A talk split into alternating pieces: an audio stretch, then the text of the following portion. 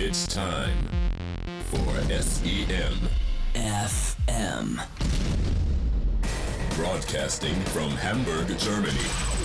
The crazy sons of search engine marketing bringing you all the knowledge and all the news and the latest trends. Everything about paid search, PPC, and performance marketing for your listening pleasure. Now, please welcome your hosts, Mark and Tom. Hallo und herzlich willkommen zur 82. Folge SEMFM. Hallo Thomas. Hallo Marc, was machst du da? Ich habe mir eine Decke über den Kopf gelegt, um die Tonqualität zu verbessern. Hast du dir das so angehört und du warst unzufrieden? Ist halt doch immer so. Wer sagt das denn? Und eine ne Freundin von mir, die so Toningenieurin ist, die, die hat das, hat sich in ihrem Schrank so eine Höhle gebaut mit ganz vielen Decken und Kissen. Ist nicht gut? Ich weiß nicht, also sieht ein bisschen komisch aus. Du könntest ja auch mal einen Aluhut aufsetzen. Ja gut, ich kann es auch abnehmen. So, Ah ja, viel besser. 82. Sendung. SEMFM. Was haben wir zu berichten? Wie war dein Wochenende? Gute Zeit gehabt? Ja, es war ja Tag der deutschen Einheit. Ah, ja, ja. Montag war frei für alle. Mit den ganzen Volksverrätern und so. Ich bin ja am Tag der deutschen Einheit über die Kühlbrandbrücke gelaufen. Und Der Kühlbrandbrückenlauf. Hast du dich wieder vereinigt? Zwölf? Kilometer hin und zurück. Das war sehr schön. Bombenwetter gab es. Ich wollte letztens auch über die Kohlbrandbrücke fahren, habe sie aber nicht gefunden. Ja, sie ist schwierig zu finden. Die Auffahrt. Das stimmt, da gibt es ja einige Rampen. Wenn man dann die falsche nimmt, landet man doch nur wieder beim Elbtunnel und den Elbbrücken und so. Oder beim Zoll. So, und dann gab es ja noch ein großes Highlight am Anfang der Woche, ne? Die große Google Hardware Show. Ja. Hast du es geguckt im Livestream? Ja, habe ich. Ähm, nicht alles, aber vieles davon. Ich habe es ja sogar noch gepostet auf unserer Facebook-Seite. Es ist ja auch so, das war mir neu, wenn man dann aus der, wenn man das bei YouTube geguckt hat und dann rausspringt aus der YouTube-App und dann wieder reinspringt, dann macht es ja da weiter, wo man aufhört und dann ist es gar nicht mehr live. Nee, macht Dann ja hatten Sinn. wir dann irgendwann auch mal ein, wir haben das zusammen so ein bisschen geguckt und uns darüber amüsiert und dann hatten wir ja auch so einen leichten Versatz Lag. mit dem, was wir gesehen haben. Na gut. Ja, was hat dich denn am meisten beeindruckt? Ähm, ja, also ich fand am spannendsten eigentlich Google Home tatsächlich, weil ich dieses Google Pixel Phone ja nicht so doll fand. Ich glaube ja auch, dass das, das das Große ist. Ne? Da haben sie auch am meisten drauf rumgeritten, auf diesem ganzen AI und Personal Assistant Thema. Und ich habe ja Ja. auch den Amazon Echo mir schon vorbestellt. Ich glaube, dass das wirklich wahnsinnig nochmal, wahnsinnig groß wird. Dieses im Zuhause jemanden zu haben, der always on ist und der jeden deiner Wünsche und Fragen dann äh, folgen kann. Ja, ich finde diese, also wenn es einfach nur ein Mikrofon wäre, was man dann über seine normalen Lautsprecher wieder abspielen könnte, würde es mir auch schon reichen. Das wird es ja geben. Ich finde diesen ja, eingebauten Lautsprecher immer so überflüssig, wenn man schon seine Wohnung oder sein Haus voll mit Lautsprechern von Teufel oder Sonos hat. Ja, das stimmt. Aber ich glaube, man wird das dann verknüpfen können in Zukunft. Also das gibt es ja sowohl bei Amazon Echo, kannst du das anschließen und die haben ja auch eine Kooperation mit Sonos jetzt angekündigt. Und bei Google Home haben sie ja auch gesagt, dass du das mit deinem Chromecast verbinden kannst. Und Chromecast kannst du ja wieder an jede Anlage anschließen. Das haben sie auch vorgestellt, dieses neue Chromecast mit 4K. Ja, okay. Und dann hier natürlich ihr Virtual Reality. Ja. Ihre Virtual Reality Brille, wo man seine Das, dann glaube ich, ja, wird sich nicht durchsetzen. Doch, glaube ich auch. Virtual Reality wird auch, wird auch wahnsinnig werden für Entertainment und, und Gaming und so. Aber lass uns doch mal bei diesem Thema AI bleiben. Ich glaube, das wird auch noch dann für, für SEM irgendwann mal für Bedeutung sein oder zumindest für SEO schon. Naja, es gibt ja auch immer mehr ähm, die Tendenz, dass man auch so Fragen einbucht als Keyword, ne? Also, genau. Und, und was, was ich, was hier auch in dieser Keynote ähm, erzählt haben, diese großen Fortschritte, die sie machen, zum Beispiel bei Bilderkennung, ne? Dass du jetzt mittlerweile dann einfach fragen kannst, ähm, okay Google, zeig mir Fotos von meinem letzten Islandurlaub, wo ich auf einem Pferd saß. Und dann sucht er dir, ohne dass du irgendwas vertaggt hast, genau diese Bilder raus. Und da haben sie einen, einen riesigen Sprung nochmal gemacht, haben sie gesagt, bei der Image Recognition. Von ähm, 2014 waren sie bei 89 Prozent und jetzt bei 93 Prozent. Ich meine, es wirkt zwar nicht so viel, aber in diesen Regionen dann, ähm, ja, kommen sie der Perfektion immer näher. Und was ich auch sehr beeindruckend fand, ist diese, ähm, diese Spracherkennung, dass die auch nochmal besser wird. Und in dem Zusammenhang haben sie auch dieses WaveNet genannt. Ähm, das ist diese Firma DeepMind für, für Deep Machine Learning, die Google gekauft hat. Und da sollten wir auch auf jeden Fall mal einen Link in die Show Notes posten, wo man sich so Sprachbeispiele ähm, anhören kann. Ich kann das mal ähm, aufmachen. Es gibt ja dann diesen DeepMind-Blog, wo sie ähm, mit WaveNet reden. Und da haben sie dann ähm, Parametric, war ein System, womit sie aktuell die, die Sprache wiedergeben. Also immer wenn sowas wie, wie Siri die was vorliest oder Google die was vorliest, wird dieses Verfahren benutzt. Und sie haben dann, fragen dann auch immer Menschen, ähm, also es gibt so einen Test, wo halt ein Mensch was vorliest oder Parametric was vorliest. Bei Parametric hat es einen Score von 3,6 und die menschliche Sprache hat einen Score von 4,5. Und dieses neue WaveNet hat also von 3,6 auf 4,2 einen Sprung geschafft. Also sie, auch da rücken sie immer näher dran an das, was menschliche Vorleser machen. Und, äh, also es geht darum, dass man äh, die Stimme, die das vorliest, so natürlich wie möglich macht. Also auch so die Notation und eben, dass man das so sich vorstellen kann, dass wenn das ein Mensch vorliest. Ne? Darum geht es bei ja, ja, genau. Dass sie nicht mehr so sagen, okay, wir haben einfach Samples von allen Worten, die mal, die hat mal irgendein Vorleser mal eingesprochen und dann reihen wir die aneinander, sondern mittlerweile sind das halt Verfahren, wo die einzelnen Laute dann einfach irgendwie nachmodelliert werden. Und ich kann das ja mal, ich weiß nicht, ob man das jetzt hört, mal was vorspielen, wie dieses Parametric klingt.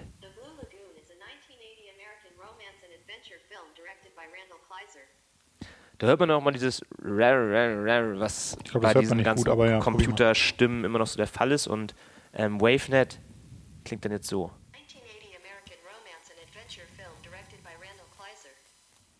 deutlich besser. Naja, hört euch das mal selber an. Ich fand es beeindruckend und ich glaube, dass in Zukunft alle äh, Leute, die aktuell ihr Geld damit verdienen, Hörbücher vorzulesen oder Moderatoren, die könnten dann auch alle in den nächsten Jahren arbeitslos werden. Doch da dann der Tipp, sucht euch dann lieber ein äh, ein Beruf, wo man kreativ ist, wo man sich dann vielleicht diese, man muss dann halt die Bücher selber schreiben oder die Witze fürs Frühstücksfernsehen sich selber ausdenken. Die, die das nur vorlesen und ablesen, werden bald durch Maschinen ersetzt. Oder ihr werdet Programmierer, die sind auch mal gut bezahlt. Und Musikstück hat das auch schon äh, komponiert, dieser Algorithmus. Apropos Entwickler, hast du gesehen, dass Facebook einen neuen äh, Kompressionsalgorithmus rausgebracht hat? Nein. So wie Pied Piper. Und was, welchen Wiseman-Score hat er denn? Z-Standard heißt es. Und was kann man damit komprimieren? Bilder? Alles Mögliche. Videos? Und das hat eine sehr gute Kompressionsrate. Ah. Die ist deutlich höher als Z-Lib und deutlich schneller. Nein, das habe ich nicht gehört. Drei bis fünfmal so schnell. Und 10 bis 15 kleinere Dateien. 10 bis 15 Prozent kleinere Dateien. Aber bevor wir jetzt wieder die Technik auch über alles loben, können wir auch noch mal ein bisschen Kritik anbringen. Was ich witzig fand, Kritik? dass selbst bei der, bei der Google Keynote wieder es zu einem Fehler kam. Dann wollten sie halt ihren tollen ähm, Assistant vorstellen. Und er hat dann seine Freundin wollte er dann fragen, hey, do you want to go to a concert? Und dieses, dieser Assistant hat dann verstehen, when to go to a concert oder when to a when concert. statt want, ja genau, das war. Ah, ich meine, da kann man, man muss ja auch mal generell nochmal sagen, apropos wir gerade bei Kritik sind, ne? also wenn man jetzt tatsächlich dann die Apple Keynote, wo sie jetzt iPhone 7 vorgestellt haben, vergleicht mit der Google Keynote.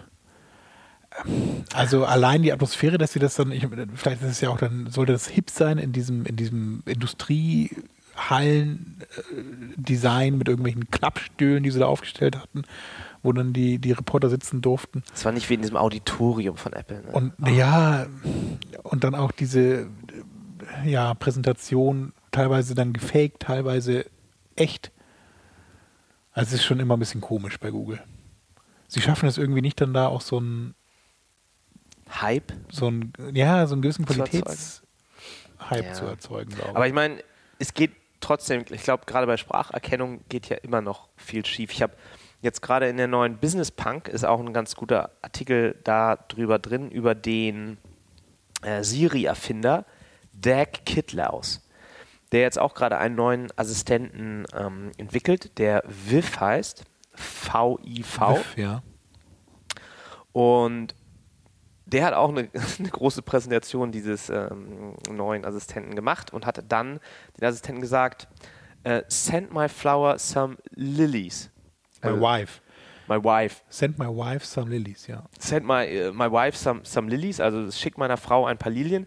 Und dieses Tool hat dann verstanden, send my wife some willies, was ja so Penisse heißt. Und dann gab es ein großes Gelächter wieder in dem Auditorium. ach ja. Ah, da kann man sich dann immer drüber Schön lustig blamieren. machen noch. Und auch in dem, in dem äh, This Week in Google haben sie auch diesen Chatbot Oslo vorgestellt. O-Z-L-O. Also das ist wirklich ähm, am Hype, äh, Hype-Cycle gerade gerade ganz oben, diese ganzen Chatbots, Virtual Assistants und so weiter und so fort. Und ich glaube, dass jetzt ähm, ja, da Google ganz, ganz gut aufgestellt ist. Ne? Ja, ähm, interessanterweise halt dann auch wieder die großen Tech-Giants, die dann da wahrscheinlich auch durch Zukäufe irgendwelche kleinen Firmen aufgekauft, die halt mal so einen Algorithmus gebastelt haben oder so ein Machine Learning-Modell dann irgendwie aufgesetzt haben. Aber trotzdem ist das, glaube ich, tatsächlich so ein Bereich, wo sie eben dann auch alles das, was sie so an Daten bisher gesammelt haben, auch dann mal für sinnvoll anwenden können. Ja, also Amazon hat Alexa, Apple hat natürlich Siri, Google hat jetzt ähm, Den ja, Google Assistant. okay Google oder, oder Allo, aber was hat Facebook, fragen wir uns ja. Ja. Weder Hardware noch softwareseitig, außer diesem tollen Kompressionsalgorithmus, den sie so rausgebracht Die haben zwar auch so Chatbots vorgestellt, aber das war gefühlt immer so, ähm, dass andere dann Chatbots programmieren, der dann einfach nur im Facebook Messenger läuft. Ne? So richtig eigene Entwicklung haben sie, soweit ich das weiß, noch nicht da gelauncht, die besonders beeindruckend ist.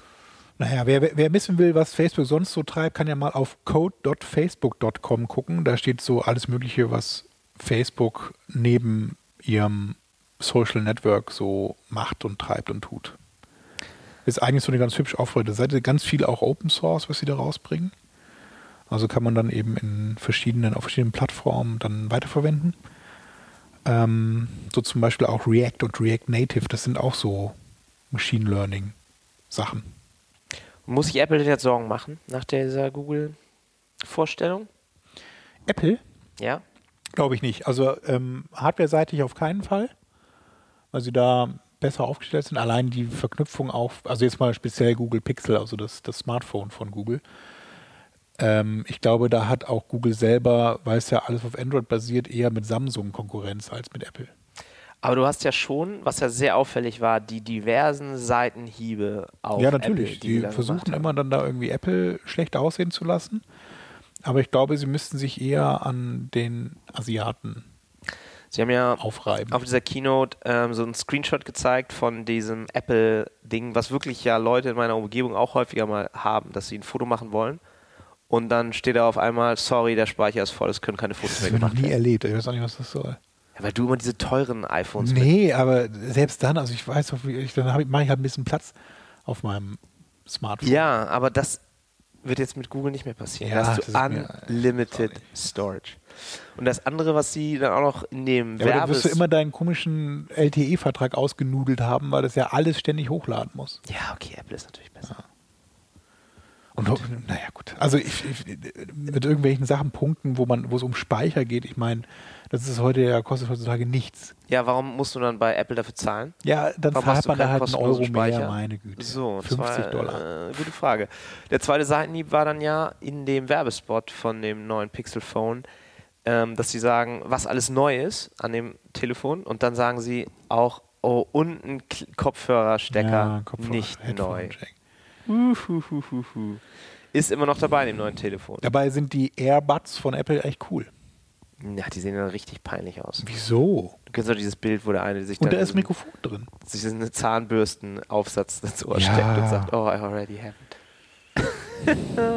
Nein, das ist nicht gut. Und der dritte Seitenhieb war dann ja noch, dass es jetzt mit jedem ähm, Pixelphone so ein Stecker mitgeliefert wird, so wie ich das verstanden habe, mit dem du an dein iPhone anschließt und dann zieht er dir alles rüber. Ja, aber das hat ja auch vorher Apple schon rausgebracht. Die, das ist die einzige Android-App von Apple, wo man seinen ganzen Android-Daten übertragen kann auf ein iPhone, wenn man das hat.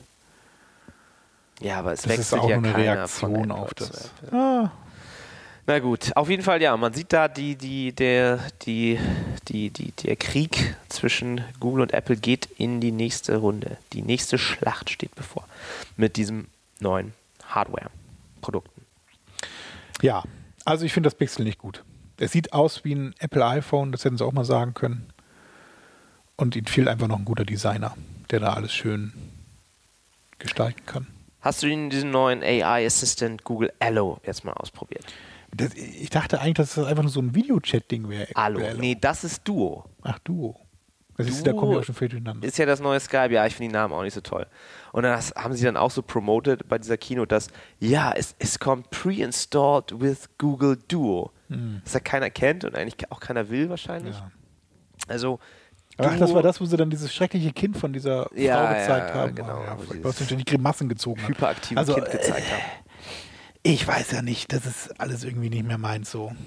Aber Google Allo ist, ist da schon ähm, ganz cool, weil das eben wirklich ähm, so eine selbstlernende AI ist. Ich weiß nicht, ob das bei Siri auch so ist, dass du zum Beispiel, wenn du Siri fragst, ich möchte was essen gehen, ähm, Allo fragt dich dann nämlich, ja, was für, was für Essen magst du denn eigentlich? Wenn du dann sagst, ja, ich, ich mag chinesisches Essen und ich mag italienisches Essen, dann merkt es sich das alles und passt dann die Suchergebnisse deinen verschiedenen Wünschen an. Also, beim wirklich nächsten so. Mal oder ah, das ist Beim doch auch das, was du Mal. dann sagst, ähm, ich möchte äh, was essen und dann italienisch und dann, wenn du sagst, ähm, äh, bitte um 19 Uhr, dann bucht er auch dann irgendwie gleich einen Tisch und so, ne? Mit diesem Open Bucht Table. er sowas, ja. Er versucht halt dann nicht nur die Fragen zu beantworten, wenn du sagst, okay, was läuft denn im Kino, fragt er dich erstmal, was für Filme magst du denn so? Und das merkt er sich dann eben auch für alle zukünftigen Suchanfragen. Was ich da noch an Kritik anbringen möchte, ist, dass du das alles einzeln eingeben musst. Ne? Ich habe vorhin versucht, dann dem zu sagen, okay, ich mag Italienisch und ähm, chinesisches Essen. Das hat er nicht verstanden. Ich muss dann sagen, ich mag italienisches Essen. Dü, dü, dü. Dann hat er das verstanden und danach muss ich nochmal sagen, was ich noch für Essen mag. Naja, gut, es wächst und gedeiht. Mal gucken, was dann so die Zukunft da bringt. Ne? Funktioniert schon ganz gut. Und die Ängste natürlich, es gab ja auch gleich wieder so einen Artikel auf TechCrunch, dass das ja auch dann das, das, das Armageddon des Datenschutzes ist, weil diese künstlichen Intelligenznehmer auf alles, alle deine Informationen zugreifen, wie gesagt, was du gerne isst, wohin du gerne in Urlaub fährst. Deine E-Mails lesen sie, auf deinen Kalender greifen sie zu. Du kannst das aber alles angucken bei Google. Das ist immer das Schöne eigentlich. Ne? Wenn du dann in deinem Google-Account bist, kannst du ja auch die Search History dir angucken und auch die Audio Record History angucken. Ja, das ist erschreckend. Da sollten wir auch mal den Link zu, oder haben wir da schon drüber gesprochen? Ja. in der letzten Sendung, da musste man Also- den Link zu posten. Ihr könnt euch wirklich alles, was ihr absichtlich oder aus Versehen durch ein Butt-Dial mal an Google Now gefragt habt, könnt ihr euch als Audio-File wieder anhören. Wo dann da ist sowas wie äh, Rausch, Rausch, Mama anrufen, Mama anrufen. was ich dann vor drei Jahren mal ins Google-Handy gebrüllt habe, wo es nicht funktioniert hat. Google hat diese MP3-Files alle entfolgt. Wahnsinn. Ja, aber wenigstens kann man es einsehen. Man kann es auch ausschalten dann. Ne? Also du kannst auch dann in diesem ganzen Google-Account einstellen, dass man eben die, die Search History nicht gespeichert haben möchte und dann macht das auch nicht mehr. Aber es ist halt so bequem, ne? Und es wird natürlich auch nur wirklich gut werden, diese Personal Assistants, wenn die halt viel über dich wissen. Ja. Ja, Ihr könnt ja auch mal den Film Hör euch angucken. Muss jeder für dazu. sich selbst dann entscheiden. Da verliebt sich dann ein Nutzer in diese Assistants. Bis die dann self-aware werden und sich nicht mehr dieses- mit den Menschen unterhalten wollen. Die haben auch so einen Namen für dieses OS, was er sich dann installiert dann da. Ja, Ach, ich hab's vergessen. ich auch. Gut. Guter Film, aber können wir auch mal. Ja, verlinken. und der, jetzt der Sprung zum Online-Marketing. Da gibt es auch dann wieder einen, guten Artikel im Search Engine Journal, wo sie natürlich versuchen, auf aktuelle Themen einzugehen, was man denn jetzt ähm, an, seiner, an seinem Online-Marketing anpassen muss, wenn jetzt diese ganzen Assistants kommen und, und Allo und so. Ähm, ein paar rudimentäre Tests haben sie gemacht und haben auch ein paar rudimentäre Tipps daraus abgeleitet. Das erste war, wenn sie bei Allo suchen nach lokalen Ergebnissen, haben sie festgestellt, dass eigentlich alle Ergebnisse, die angezeigt wurden, dann immer vier Sterne oder mehr hatten, die Allo gezeigt hat. Also da der Tipp, ja, versucht eure, eure Local Reviews nochmal zu pushen, wenn ihr so einen Laden habt und versucht eure Profiles, eure Profile auf Seiten wie, wie Yelp oder TripAdvisor oder so immer up to date zu halten. Und dann natürlich der, der Tipp, den wir auch schon, glaube ich, häufiger mal erwähnt haben, ne, dass man versuchen soll, seine Keywords und auch den Content auf der eigenen Webseite mehr so auf natürliche Sprache und auf Wortkombinationen, die man für mm, ja, natürliche Fragen benutzt, anzupassen. Also nicht mehr dieses reine Keyword-Denken wie ich benutze das Keyword ähm, Abendkleid günstig und schreibe das auf meine Webseite und benutze das auch in meinen AdWords-Kampagnen, sondern vielleicht eher sowas wie, ähm, was soll ich heute zum Abschlussball anziehen? So, was man eben ja, früher vielleicht noch nicht so stark gesucht hat, weil es noch mühsam war, das einzutippen. Aber jetzt dank Sprachsuche wird sowas häufiger werden. An sich eben so natürliche Fragen versuchen auch mal als Keyword einzubuchen. Das hilft auch, oder zumindest mal einbuchen und gucken, was da so passiert.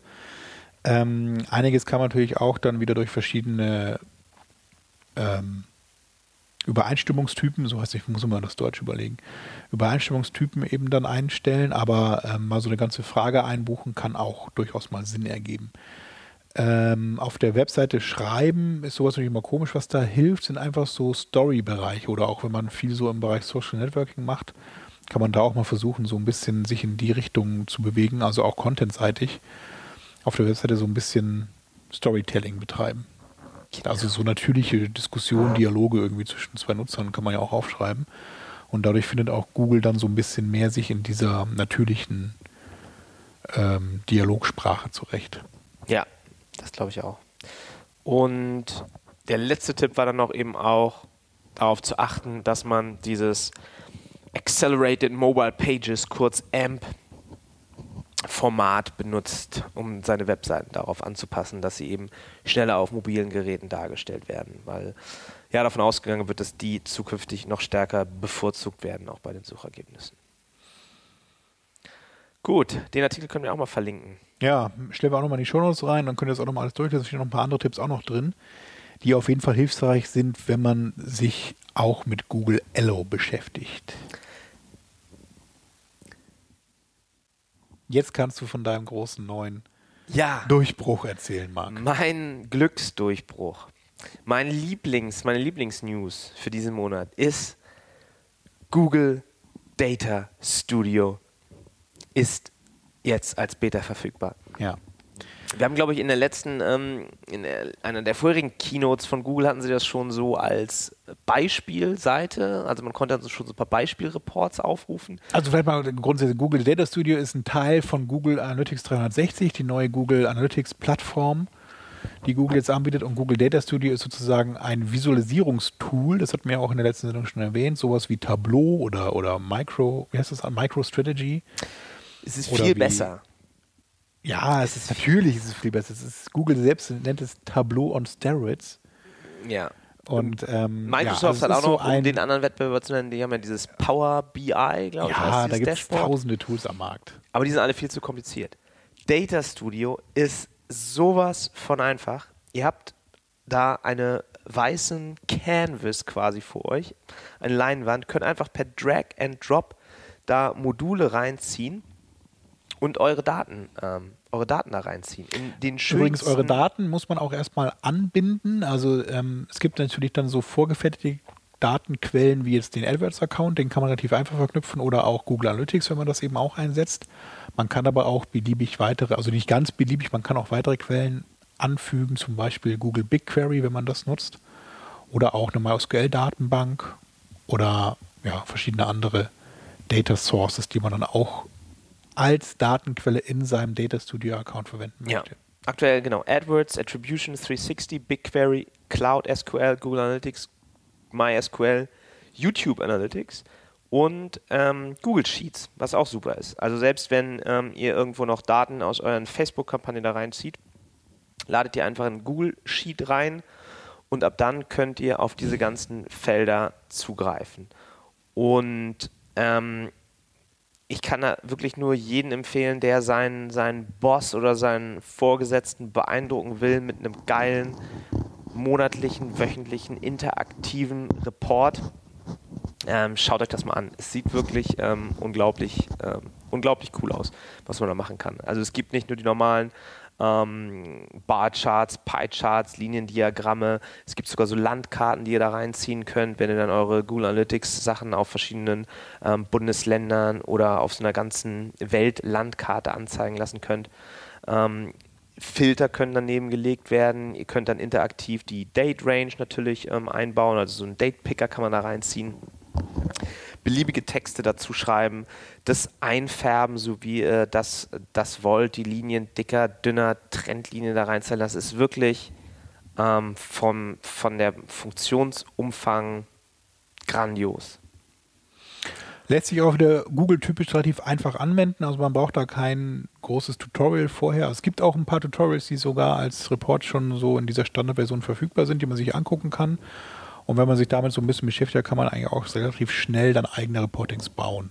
Ja. Das Schöne ist eben, wie Marc schon gesagt hat, eben, das kann man so im Look and Feel auch von der Firma machen. Wenn man eine, eine CI oder eine CD hat, kann man eben auch sich daran orientieren. Und das Coole ist halt, dass man auch mehrere verschiedene Reports anlegen kann. Man kann auch mehrere Seiten innerhalb eines Reportings anlegen, kann also so irgendwie noch auch so ein bisschen äh, von so einer groben Ansicht in eine Detailansicht eben einsteigen. Das ist ganz praktisch. Und die ganzen Reportings sind natürlich immer aktuell. Das heißt, wenn man einmal eins angelegt hat, eben wird es immer aktuell mit neuen Daten gefüttert. Und wenn man Vergangenheit sich angucken will, hat der Marc auch schon gesagt, dann kann man einfach den Date Picker nehmen und sich dann da verschiedene Zeiträume auch ähnlich dann wie in Google Analytics anzeigen lassen. Ist echt ein cooles Tool. Ja, ich glaube, das ist gerade das ist so ein Vorteil, um auch diese die ganzen Daten, die man erhebt im Online-Marketing, auch mal so mehr in die, in die Firma reinzutragen. Und dass nicht jeder, der dann so einen Report hat und sich dann fragt, hm, ähm, der Vergleich irgendwie zur, zur Vor, zum Vormonat ist ja ganz schön. Ich würde jetzt ja gerne mal gern den Vergleich zum, zum Vorjahr haben. Dann kommen sie immer wieder bei euch an und sagen, zieh mir doch mal einen neuen Report und ähm, hier können sie es eben alles selber machen. Also wenn dann dieser Report fertig ist mit Data Studio, könnt ihr das einfach ähm, wieder sharen per Link und die Leute können das aufmachen und ähm, da dann ihre Daten sich so zurechtstellen, wie sie das wollen. Also ich bin großer Fan, habe auch schon ähm, die ersten Reports darf, damit, damit gebaut. Noch ist es Beta, ähm, aber ich bin auf keine besonders großen Probleme bisher ähm, getroffen bei dem, was ich machen wollte.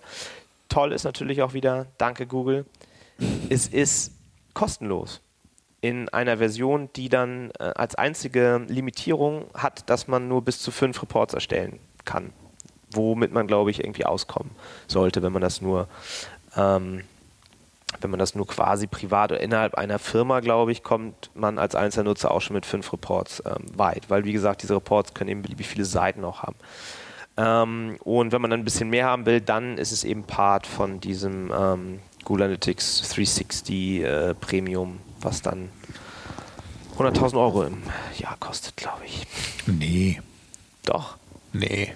Doch. Es gibt so Staffeln, die man dann zahlt, also Ach. je nachdem, wie viel Seitenaufrufe man mit Google Analytics hat. Und bei Google Data Studio ist es ähnlich, dass man da halt dann so ein, also teilweise gibt es so Pauschalen. Was teuer ist, ist tatsächlich dieses Google Attribution 360. Also ich dachte, das gibt es nur noch als Komplettpaket. Nee, nee, du kannst auch die Tools alle einzeln kaufen. Okay. Und ja, apropos Google Analytics. Mir fällt da jetzt ja auf, dass da immer oben dieser Banner auftaucht, dass Google Analytics jetzt Privacy Shield compliant ist. Genau, es gibt ja seit dem nicht mehr vorhandenen Safe Harbor Abkommen zwischen der EU und USA. Ja, danke NSA. Die Überlegung oder äh, die Bewegung, dass man einen neuen, ein neues Abkommen schließt und das ist jetzt das sogenannte EU Privacy Shield. Und das ist jetzt der momentane quasi Standard für den Datenaustausch zwischen Europa und USA und Google Analytics ist jetzt auch compliant, das heißt, sie sind jetzt auch diesem Privacy Shield beigetreten. Und dadurch besteht wieder die Möglichkeit, dass man Google Analytics nutzt und das auch in Anführungszeichen legal nutzen kann. Oettinger denn auch ähm, fein damit jetzt? Nee, aber weil du gerade sagst, hier äh, fein damit, der Kasper, unser ja, sehr verehrter Datenschutzbeauftragter, hat ja ähm, das Abkommen bemängelt zwischen Facebook und WhatsApp, dass da jetzt die Daten getauscht werden. Und ja, da er gesagt, das verlangt er auch sofort, das alles einzustellen. Ne? Mal gucken, wie Facebook da regelt. Wahrscheinlich müssen sie jetzt wieder irgendwelche Millionenbeträge bezahlen an Kaspers Konto, damit das wieder. Ja, das Keine war ja ich auch, möchte ja auch gegen. Ich habe nichts gesagt. es war ja auch keine schöne Geste, muss man ja auch mal Telefonstreich, sagen. Muss man ja auch mal sagen. Das hätte ja. Es war ja aber vor allem diese Verknüpfung auf Basis der Telefonnummer. Und wer schon, also hast du bei Facebook deine Telefonnummer angegeben? Ja, natürlich. Ja, klar. Ich nicht. Ich schon. Und schon kann mir nichts passieren. Nee? Naja, weil die Kontaktdaten wurden ja auf Basis der Telefonnummern abgeglichen. Ach, bei ist also wieder gar nicht so schlimm. ne? Musst du deine Telefonnummer angeben, sonst kannst du, es kommt ja als erstes, wenn du WhatsApp installierst, musst du deine Telefonnummer angeben und dann kennst du deine ganzen Kontakte dadurch und das haben sie ja im Grunde genutzt, um auch bei Facebook dann die Übereinstimmung zu machen und haben die Telefonnummer dann, die du bei Facebook hinterlegt hast, eben dann mit der von WhatsApp zusammengeführt. Wenn du bei Facebook aber das nicht gemacht hast, dann fand auch kein. Hauptsache, man kann sich das mal wieder profilieren als deutscher Politiker Naja, und Stellung beziehen gegen die bösen Amerikaner. also wenn man sich nicht ganz blöd anstellt, dann kann man das auch selber so ein bisschen gut handeln, finde ich. Gut, Was man so preisgibt und was nicht. haben wir noch weitere interessante Themen. Ja, ähm, es gibt, wenn wir gerade bei Facebook sind, es gibt gerade einen ganz interessanten Artikel beim Wise Magazine von einem Ex-Facebook-Manager, da steht nur, dass er Manager bei Facebook war, der von 2011 bis 15, glaube ich, bei Facebook war, oder 2011 bis 2013, also zwei Jahre insgesamt. Und ähm, der Artikel geht so los, dass man ja als Facebook-Mitarbeiter sämtliche NDAs unterschreibt, dass man nicht darüber sprechen darf, wie es bei Facebook wirklich ist, da zu arbeiten. Und er hat jetzt als ähm, Ex-Facebookler mit diesem NDA gebrochen und schreibt jetzt, hat ein Buch geschrieben, wie es ist, bei Facebook zu arbeiten und spricht von einer Sekte, von einer Facebook-Sekte, wie, wie, wie er das so bezeichnet. Also ich habe mir jetzt den Wise-Artikel durchgelesen, ich fand es so, also ich würde mir jetzt nicht unbedingt so ein Buch kaufen, so wirklich spannend war es nicht. Es gibt einen Money-Quote, den ich kurz preisgeben möchte, ein Zitat aus dem Wise-Artikel. Und zwar sagt dann, wie heißt denn er nochmal? Ich- Den Namen muss ich auch nochmal sagen, sonst wisst ihr gar nicht, von dem ich spreche, muss ich einmal hier den Artikel aufrufen. Der Name des Ex-Facebook-Managers ist. Ah, wo steht das denn hier? Thomas, schneller. Antonio Garcia Martinez. Ai, ai, ai. Ein Mexikaner vielleicht oder ein Kubaner. Ähm, und zwar sagt er, das Money Quote ist, die Frage von, vom Vice Magazine lautet, du warst mit deinem Gehalt unzufrieden, warum? Und dann antwortet Mr. Martinez, insgesamt habe ich mit Achso, nee, das ist ein bisschen komisch. Also insgesamt habe ich, ich lese es so vor, wie es da steht. Insgesamt habe ich mit Gehalt und Unternehmensanteilen ungefähr eine Million Dollar im Jahr bekommen.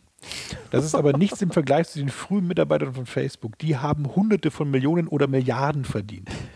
Es gibt sogar geheime Facebook-Gruppen, in denen diese Mitarbeiter darüber reden, wie sie mit dem ganzen Reichtum umgehen sollen. Viele sind Anfang 20 und wissen überhaupt nicht, was sie mit dem ganzen Geld machen sollen. Und deshalb war er, er war unzufrieden mit einer Er war Million unzufrieden, im weil er nur eine Million Weil andere bekommen hat. mehr andere bekommen viel mehr bekommen haben. Was ist denn bloß los mit den Menschen? Was ist los, ja. Also peinlich. Und er war übrigens zuständig, also er hat vorher irgendwie eine Firma, ein Startup gehabt, eben was dann an Twitter verkauft wurde, also der Algorithmus dahinter. Da ging es mir echt darum, dass man ähm, sozusagen so ein Ad-Targeting für, für bestimmte Benutzergruppen und das hat er auch bei Facebook ähm, dann etablieren sollen und die wollten nicht seinen Algorithmus haben, sondern ihn, deswegen ist, hat er dann bei Facebook angefangen und dann auf die Frage, warum er eben jetzt nicht mehr bei Facebook arbeitet, ist, dass sie jetzt nicht mehr nach diesem nach dieser Strategie, nach dieser Werbestrategie eben Facebook-Targeting dann vorgehen, die er dann da etabliert, sondern eine andere machen und dann haben sie ihn rausgeworfen. Ah, auch das noch. Also dann wirklich er wurde einer, der gefeuert. rausgeworfen wurde, natürlich total verbittert dieses bescheuerte Buch geschrieben hat. Und dann soll ich ihm auch noch dieses Buch abkaufen, nachdem er schon Millionen verdient hat? Nee, Ja, danke. scheinbar.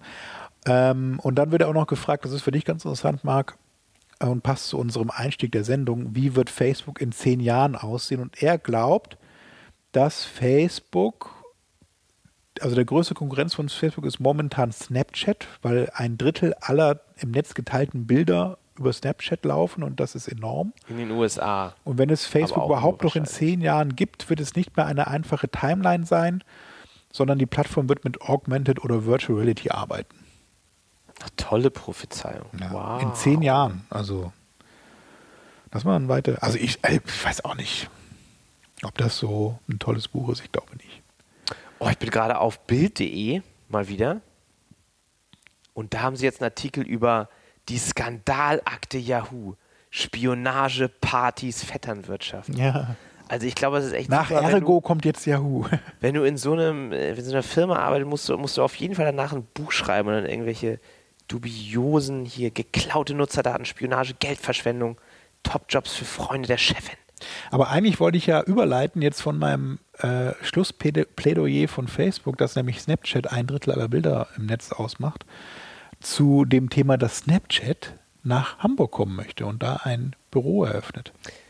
Wow. Zumindest gerüchteweise. Und dann haben wir Google, Facebook, Twitter und oder Twitter ist nach Berlin gegangen, ne? Oder sind Ja, und ach, das übrigens auch noch, dieser Ex-Facebook-Manager hat, hat Teile seines Buches in Berlin geschrieben und er glaubt aber nicht, dass Berlin das The Next Silicon Valley wird, weil es da zu wenig Geld gibt ja, in Berlin.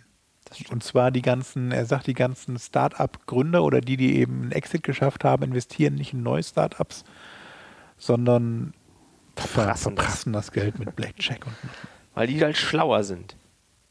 Die Deutschen oder die Berliner. Vielleicht hat er ja auch recht und wir sind einfach nur dumm, Marc. Das kann auch sein. Nein. Das kann man nie ausschließen. Also gut, Snapchat kommt nach Hamburg. Vielleicht, vielleicht auch nicht. So genau ist es, glaube ich, steht es noch nicht fest und möchte dann Variables produzieren. Weißt du, was Variables sind, Marc? ja, ich, ich wollte ja so eine, sowas wie Google Glasses bauen, ne? So eine Brille, mit der Was erfolgreich ist wie Google Glasses oder dieses Facebook Virtual. Also ich halte ja von diesen Brillen immer nicht viel. Wieso nicht? Du möchtest doch immer viel teilen und viel aufnehmen und Ja, man Fotos kann ja und so. gucken, irgendwie auch in der Welt. Man kann ja mit offenen Augen durch die Welt laufen. Und alle binden sich doch aus eine GoPro um und so, wenn das irgendwie einfacher wäre. Ich habe der übrigens heute hast. von Tony Hawk ein cooles Video gesehen. Der macht ja mit Sony Action Cam, hat er ja einen Vertrag scheinbar, ne? Und hat dann diese an seinem Skateboard die Sony Action Cam dran. Hast du die mal gesehen? Nee, aber ich habe den neuen Film von Travis Rice gesehen, der ja den besten Snowboardfilm aller Zeiten mit The Art of Flight gedreht hat. Achso, ich dachte, du meinst den von Seth Rogen. Rogen Und jetzt kommt der- Sausage Fest. kam der neue Film ähm, The Fourth Phase raus. Und das ist natürlich von GoPro. Und GoPro hat ja jetzt auch diese geile Drohne, ne? die man so zusammenklappen und in den Rucksack packen kann. Ja, nee, die viel bessere ist ja jetzt von DJI, die neue. Du merkst du schwer, dass wir nur über Gadgets reden und nicht Ja, über Online-Marketing, wie wir es eigentlich tun sollten. Übrigens fällt mir gerade ein, wo du gesagt hast, hier ähm, äh, dieser neue Snowboard-Film. Ich glaube, das war einer, das war so in deiner Wohnung damals noch in der Talstraße. Gott hab sie selig. Da habe ich den mal gezeigt. Haben wir diesen, nee, diesen, wie hieß dieser Film? The Art of Eat- Flight? Eat This? Nee. Take That? Nee. so ähnlich. Dieser? Snowboard-Film. Den, wo sie sich die Bierflaschen am Kopf zerschlagen haben. Nicht die Bierflasche. Irgendwas. Eat This? Nee. Eat Shit? Nee. Hm, Take That. Irgendwas mit. Ah, Hm. ich hab's vergessen. ich auch. War ein cooler Film. Das war die, die Talstraßenzeit, erinnere ich mich an weniges, was da passiert ist. Es bleibt auch in der Talstraße. Ja. Was in der Talstraße passiert, bleibt in der Talstraße. Gut, kommen wir wieder zurück zur Sendung. Facebook Ad Relevance Score. Das ist dein Stichwort, Marc. Ja, wir sind jetzt bei der Facebook-Werbung tatsächlich mal, ne? Angelangt, ja, die Facebook-Werbung. Das, was hier Martinez nicht geschafft hat. Richtig, richtig, richtig. Und ähm, äh, machst du denn Facebook-Werbung? Bist du ein Also ausgesprochener ich Experte? persönlich nicht, aber ich, war, ich kenne Leute, die Facebook-Werbung machen. Ich finde ja, dass diese Facebook Lead Ads zum Beispiel super funktionieren als Format. Ne? Wenn man selbst halt eine schlechte Landingpage hat oder gar keine oder diese ganzen Formulare einfach zu kompliziert sind, dass man darüber E-Mail-Adressen einsammeln kann, funktioniert echt gut. Muss ich mal sagen. Und man kann da auch ruhig ähm, mutig sein und die auch noch nach einer Firmenadresse oder nach Telefonnummern oder sowas fragen. Die Leute machen das schon. Die Leute geben alles preis. Facebook ist so vertrauens. Speziell in den USA, in Deutschland sind die immer noch ein bisschen skeptischer. Ähm, aber das kann ich auf jeden Fall empfehlen. Und egal welche Werbung ihr schaltet bei Facebook, ihr werdet dann hin und wieder auf den Ad Relevance Score kommen. Der wird sichtbar, sobald ihr 500 Impressions bei eurer Anzeige habt. Und der geht von 1 schlecht bis 10 gut. Und Also so ein bisschen wie der Quality Score von Google. eigentlich genauso. Wenn er halt gut oder schlecht ist, beeinflusst er das, was ihr zahlt pro Klick. Und auch die, quasi Impressions oder ob ihr die Chance ausgeliefert zu werden, ist davon auch abhängig. Was muss ich denn jetzt machen, um einen guten Ad Relevance Score zu bekommen? Also die Best Practices für einen guten Ad Relevance Score sind ein genau oder sehr gut abgestimmtes Targeting. Was, also ja, also nicht einfach, nicht einfach Männer und Frauen 18 bis 60 in Deutschland, sondern ruhig mal ein Interessentargeting da vielleicht benutzen oder bestimmte Leute äh, targeten, die eine Jobbezeichnung haben oder bestimmte Seiten liken oder auch diese diversen Custom Audiences Optionen nutzen vom Facebook, um das alles ein bisschen zielgenauer zu machen. Also das ist eigentlich so der Best Practice Gedanke dabei ist eigentlich, dass man nicht ein versucht immer ein Targeting zu finden, sondern dass man so mit mehreren Targetings am besten arbeitet und die halt immer so je nach Anzeigen, Inhalt und Format auch dann hinterlegt und dafür verschiedene Settings durchprobiert. Genau. Und dann das hat sich bei Facebook eigentlich generell bewährt, dass man immer so ein gewisses Set an Einstellungen äh, laufen lässt und nicht nur mit genau einer Einstellung. Und auch eben dann, wenn ihr jetzt sowas laufen lasst, könnt ihr danach dann auch ähm, in Facebook sehen, welche dieser Segmente eures Targetings denn welche Leistung erbracht haben. Und wenn ihr dann da seht, oh, ich habe eigentlich auch genug Traffic, um vielleicht Männer und Frauen nochmal zu trennen, dann macht das ruhig und schaltet dann nochmal individuelle Anzeigen für Männer und Frauen jeweils unterschiedlich und erhöht dann so bestenfalls auch nochmal euren Relevance Score. Ja, und Facebook ist berühmt dafür, dass man nur kurze Laufzeiten hat bei den Anzeigen und eben eine entsprechend hohe Rotation auch hat. Ähm, das liegt einfach an dem hohen Abnutzungsfaktor durch die Timeline bei Facebook. Es ist ja immer sehr aktuell eigentlich alles, was man so sieht. Und ähm, auch der Austausch ist im Grunde dann in Echtzeit. Und deswegen laufen auch Anzeigen da häufig nur sehr kurz im Vergleich zu jetzt einer AdWords-Anzeige, die du irgendwie über Monate oder, oder auch teilweise Jahre laufen hast.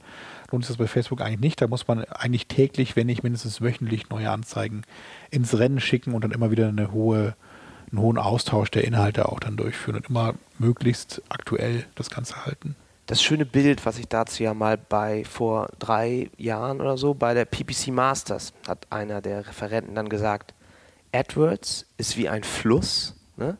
Da könnt ihr eure Angel reinhalten und immer wieder kommen neue Fische vorbei, die halt gerade danach etwas Bestimmten suchen. Facebook-Werbung aber ist wie ein Teich. Da habt ihr halt eure Zielgruppe und da hängt ihr halt eure Angel rein und dann irgendwann haben aber alle Fische, äh, die da Interesse daran haben, ähm, angebissen oder auch nicht. Und dann müsst ihr da ein bisschen was ändern. Einen neuen Köder dranhängen oder einfach mal den, den Teich nebenan mal ausprobieren. Fand ich sehr gut. ich in, ist mir in Erinnerung geblieben, dieser Vergleich. Ja, und was neben dem genau abgestimmten Targeting auch wichtig ist, ist eben der gut abgestimmte Inhalt der Anzeige. Also der, der, gerade wenn ihr sowas macht wie eben äh, Gender Targeting, also Männer und Frauen, dann sollte auch der Inhalt der Anzeige, also das Bild oder der Text, den man schreibt, eben entsprechend der Zielgruppe angepasst sein. Eigentlich selbsterklärend, aber viele versuchen das immer nicht zu machen, weil es natürlich einfacher ist, wenn man so eine äh, One-Size-Fits-All-Geschichte fährt. Aber es ist bei Facebook extrem wichtig, dass man seine Anzeigen also Bilder und Texte auch dann der entsprechenden Zielgruppe anpasst und so die Ansprache möglichst genau macht. Und beim Bild darauf achten, da durfte ja früher oder früher war Facebook da sehr streng, dass nicht mehr als, glaube ich, 20 Prozent der Bildfläche dann Text sein darf. Das haben sie ein bisschen aufgelockert. Äh, aber es gibt immer noch dieses Tool, mit dem man überprüfen kann, ob diese Images, die ihr für eure Anzeigen benutzen wollt, ob da nicht zu viel Text drin ist, weil die werden dann auch ähm, ja, weniger ausgeliefert und bekommen auch im Zweifel einen schlechteren Relevance-Score.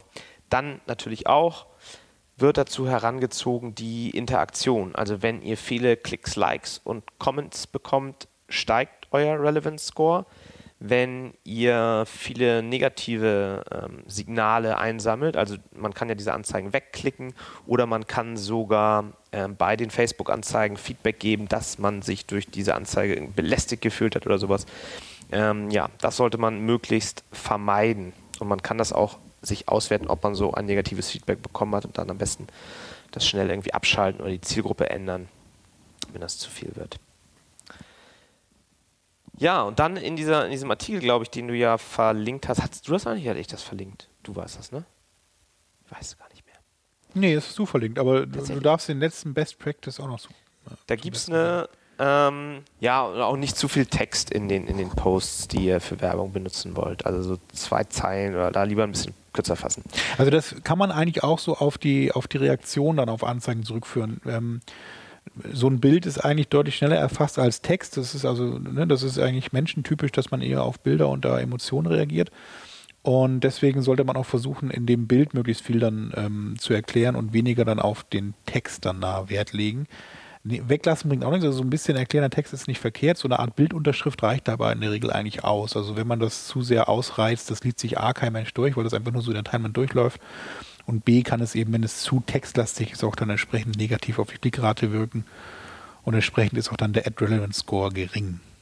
Und sehr schön fand ich dann ein Chart, was in diesem Artikel drin ist, wo wieder die genaue Korrelation zwischen Click-Through-Rate und Cost per Click ähm, aufgestellt wird. Und man dann eben sieht, okay, die wirklich sehr günstigen Kosten pro Klick kann man nur bekommen, wenn man einen Relevance Score von 10 hat. Das ist quasi genauso wie beim AdWords Quality Score. Ne? Also das ist übrigens sehr deutlich. Also der Sprung von ähm, 1 bis 9 ist noch relativ gering und dann von 9 auf 10, also den höchsten Relevance Score, der ist echt, echt nochmal gewaltig. Also bei jetzt hier in dieser Skala von 0, also CPC jetzt gesprochene 0 Kosten für einen Klick bis 1 Dollar ähm, mit Quality Score, oh, ich sag schon cool, mit Ad Relevance Score 9 hört das eben bei 40 Cent dann auf. Und ähm, mit Quality, ach nee, sorry, mit, mit 10 Cent.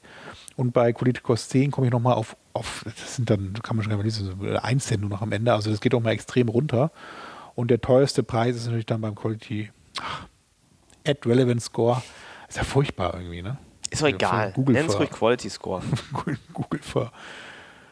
Und was man sich da, wenn man dieses Chart sich anschaut, auch überlegt, ähm, oder was ich mir dann gleich auch überlegt habe, ist, ähm, okay, diese ganzen Sachen, die man dafür tun soll, irgendwie wie dieses ganz genaue Abpassen auf Zielgruppe und, und immer wieder neue Anzeigen schalten und aufsplitten, das ist manuell eigentlich auch fast gar nicht möglich. Und da könnte man sich dann mal überlegen, ob man mal so ein Tool testet, was das automatisiert macht, zum Beispiel diese Zielgruppensegmente weiter aufzusplitten oder automatisch immer wieder Bilder rotieren zu lassen. Und wenn das einem helfen kann, dann wirklich vom ähm, Ad Relevance Score von 8 auf 10 zu kommen, dann kann es sein, dass sich das dadurch schon amortisiert, dass man eben wirklich günstigere Klickpreise realisieren kann. Kann ein gutes Argument sein. Und dann vielleicht abschließend nochmal so ein paar Sachen. Ähm,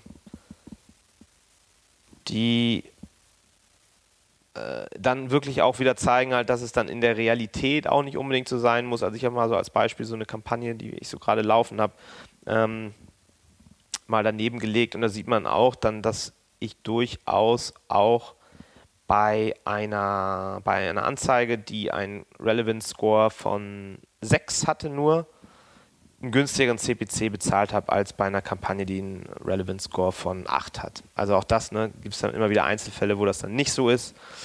Aber über die großen Datenmengen betrachtet, sollte sich dieser Zusammenhang auch bei euren Facebook-Kampagnen deutlich zeigen. So. Ja, dann hast du noch einen Tooltip zu guter Letzt, Marc. Ein Tooltip, genau. Wann kommt eigentlich mal wieder der Heise-Troll? vorbei. ich glaube, wir vermissen schon viele. Stimmt, ja, das äh, nächstes Mal. Nächstes Mal, ne? Müssen wir wieder was vorbereiten hier. Naja, aber wir haben noch einen Tooltip für unsere lieben Hörer. Tooltip der Woche ist buffer.com. B-U-F-F-E-R. Und das ist ein cool ausgestattetes Tool mit auch Chrome Extension und allem, was dazugehört. Und das ermöglicht es sehr einfach, Dinge zu posten in den diversen ähm, Social Networks. Also ich habe jetzt mir auch vorgenommen, mal wieder ein bisschen mehr ähm, ja, Sachen zu, zu, zu teilen mit anderen, so Job-related Zeug. Und ihr könnt dann eben ganz einfach, wenn ihr irgendwo im Netz ein ein Bild oder ein Chart oder eben einen Artikel findet oder eine URL, klickt ihr dann einfach in dieser Extension oder ähm, auf den Knopf und dann geht so ein Feld auf, wo ihr dann sagen könnt, möchtet ihr das auf LinkedIn, Twitter, in einer bestimmten Facebook-Gruppe, wie zum Beispiel der Facebook-Gruppe SEMFM, Instagram etc. posten. Könnt dann individuelle Texte dazu schreiben.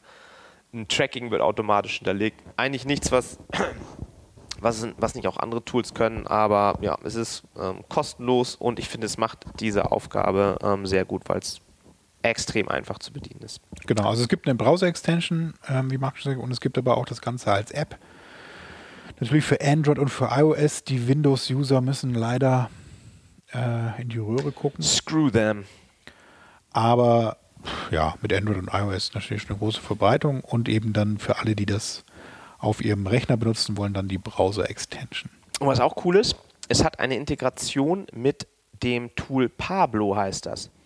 Und damit kann man diese tollen Hintergrundbilder, wo dann auf einem schönen Hintergrundbild ein großer inspirierender Text steht, benutzen. Also seht ihr ja sicherlich in euren diversen Timelines von irgendwelchen Tools, dass das der große Trend ist. Ne?